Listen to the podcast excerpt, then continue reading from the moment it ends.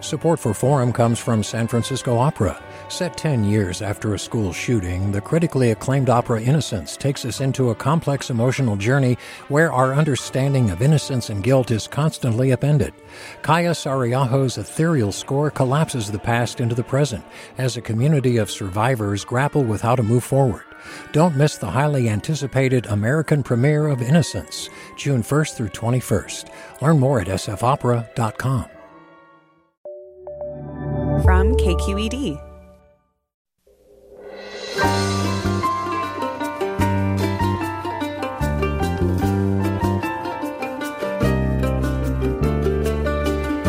From KQED Public Radio in San Francisco, I'm Ariana Proehl in for Mina Kim. California again shattered its daily record for new COVID 19 cases yesterday, and the number of COVID 19 patients filling hospital intensive care units is ticking up across the state. We'll get the latest news on how hospitals are faring. Then we'll check in with Los Angeles Congressman Adam Schiff about how Southern California is handling COVID 19 cases and how the $900 billion relief package Congress passed last night could impact Californians. We'll also hear about the government's response to the recent cyber attack on federal agencies thought to be Russian led. That's all next after this news.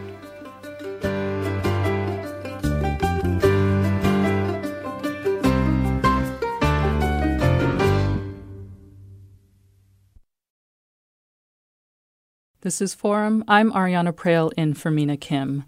Yesterday, California reported more than 62,000 new cases of COVID 19, another daily record. The strain on hospitals is worsening across the state, with fears that people gathering for Christmas and New Year's holidays could bring another surge in the coming weeks. Joining me now with the latest news is Soumya Karlamangla, staff writer covering healthcare for the Los Angeles Times. Welcome back to Forum, Soumya. Of course. Thanks for having me. And listeners, if you have questions or comments, email us at forum at kqed.org or post them on Twitter and Facebook. We're at KQED Forum. We just have Soumya Karlamangla, uh, with us for about 10 minutes. So if you have your questions and comments, please get them in now. Uh, Soumya, let's just start with what is the picture like in California right now in terms of ICU capacity? You know, it's pretty bleak. Uh, throughout the state, we just are running out really quickly of ICU beds. California in general just doesn't have a lot of hospital beds compared to other states uh, per capita. And so we're sort of starting with an uneven playing field. And every day we get these updates on how different parts of the state are doing, how many ICU beds they have left. And the San Joaquin Valley and the Southern California region, which is you know the biggest region in the state, have both been at zero percent uh, capacity for uh, the past five days, probably. And that's continuing on today it seems. Um, and a doctor you spoke to at an LA County hospital says they foresee having to start rationing care by early January. What would that look like? Yeah, it's kind of the worst case scenario. Uh, we got this document that the public hospitals in Calif- or in Los Angeles County circulated to all their physicians last month because they knew this was going to happen or it could happen. And the document basically goes over what you do if you get to this scenario where it's not really that they they think there won't be enough ventilators, which is kind of what we thought in the spring. It's that there maybe won't be enough ICU nurses, critical care physicians.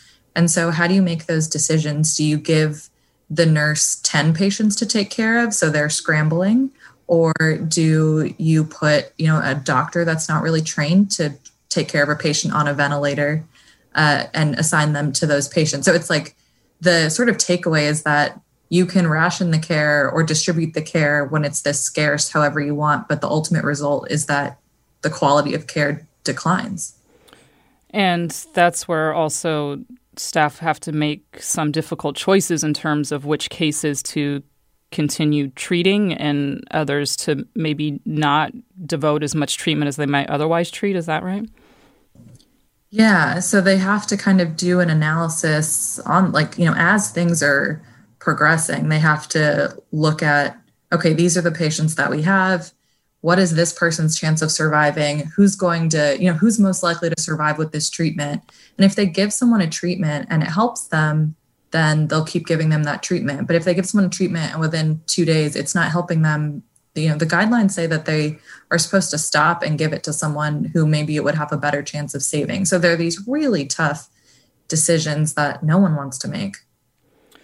And what are the estimates of how many people who contract COVID 19 will need hospitalization? And of those, how many would need an ICU bed? So it fluctuates a little bit because we because of te- how much testing we're doing, but in general in California it's 12% of people who test positive uh, need to be in the hospital. I think that number has gone down a little bit recently uh, because we just have had a lot of people but getting tested. So maybe it's around 10%. And then about 12% of those people need ICU level care. So with the huge numbers of people testing positive, you know, every day in the past two weeks, you can see that like our hospital hospitalization numbers, I think Governor Newsom said could increase sixfold from what it is now by the end of January. And what do we know about the temporary field hospitals being set up in different parts of the state to help with these overflow patients? Well, I think the issue with those is staffing, that we don't necessarily have enough staff who can come help work on those hospitals. Some of them, I think, come with their own staff. But to set up extra facilities is useful to a degree. But when you have a shortage of staffing already and you have these surges across the country, that makes it really difficult to bring in staffing from other parts of the country too. Like this is, you know, in the spring, we had a big surge in New York. And so people could go to New York. But now there's surges everywhere. And so California doesn't have, there's just not as much flexibility with getting uh, people on the ground. And what else are you hearing from healthcare providers? How are they feeling about what's happening and what's potentially to come? We seem to be way beyond, you know, feeling concerned, right? Yeah, I mean, everyone I've talked to recently sounds like like describes, you know, a scene in a hospital that sounds a little bit like people running around with their heads chopped off. Like there's just so much anxiety, stress, panic. They just don't know how they're going to handle this number of patients and then they look at the case numbers and they feel even more worried because you know the 11,000 people in LA County that tested positive yesterday are nowhere near needing hospital care yet so uh, I think people are really stressed they don't want to they don't want uh, Los Angeles or any other parts of California to become like what happened in New York and has happened in other parts of the country. But it does seem like that's where this is headed. And I know just in, in preparation for speaking with you, I did uh, look at a Los Angeles Times story that's a, a, photographic story that really shows, goes inside an ICU.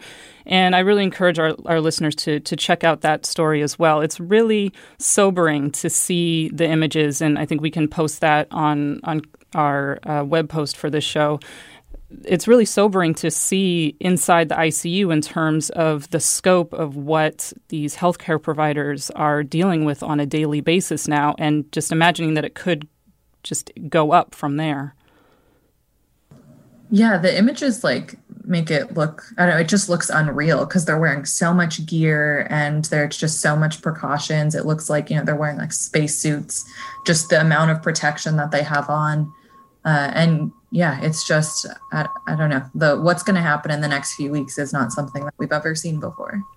And what are some of those um, kind of where are those numbers trending right now in terms of where where do we stand with um, deaths to COVID nineteen in the state and and overall cases? Yeah, um, so I, we have around twenty thousand deaths, a little bit over twenty thousand deaths.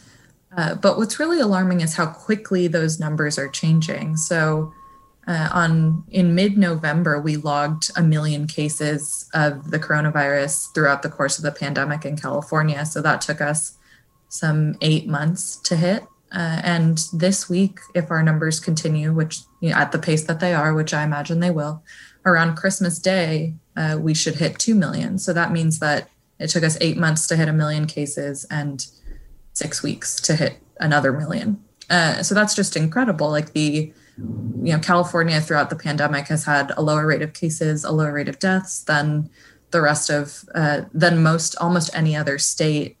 But the rates that we have now are putting us, you know, among the worst states. I think California has the second highest rate of cases of any state in the country right now. You know, if you just look over the past week, so we're we're sort of at risk of losing our um, lead, if you will, uh, which is, you know, really alarming because that means undoubtedly more people in the hospital and that death toll creep starts to sort of uh, creep up a month after the cases. And so we're only now just seeing the beginning of that, uh, the result of all of these new cases. And I think last week we broke our our death toll, and we're now logging about 233 deaths a day in California. So it's just, it's, I mean, it's really, really bad.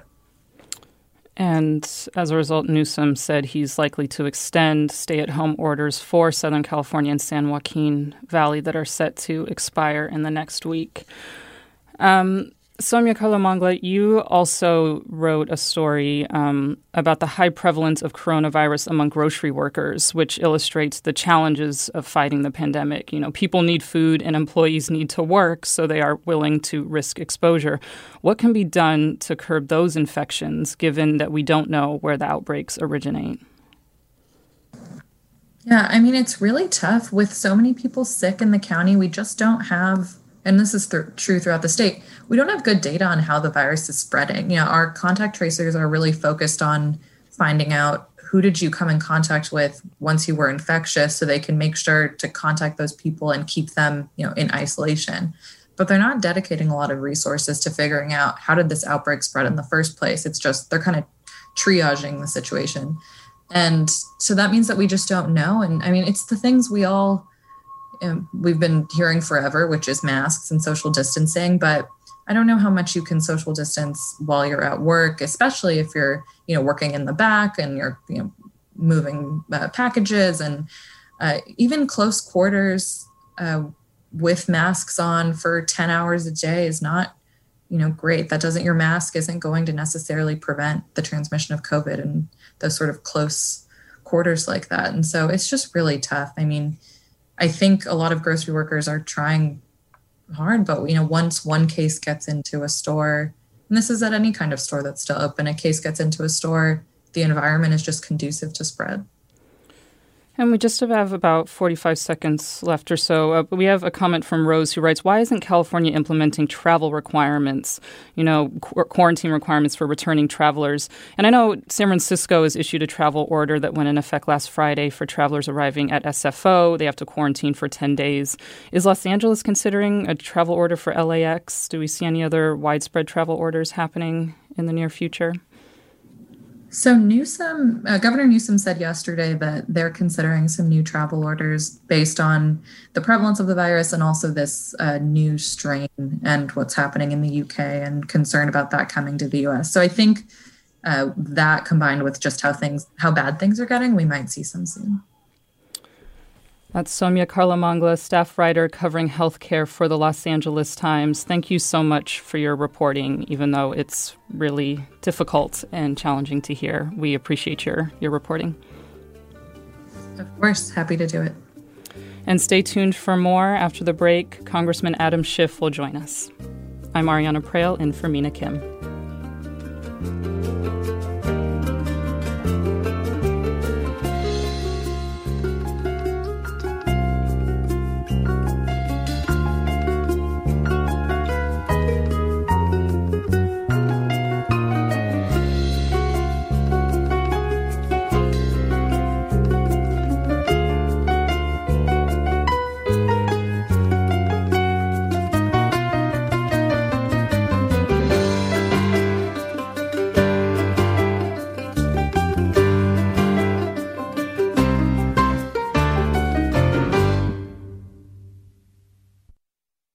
Support for Forum comes from San Francisco Opera.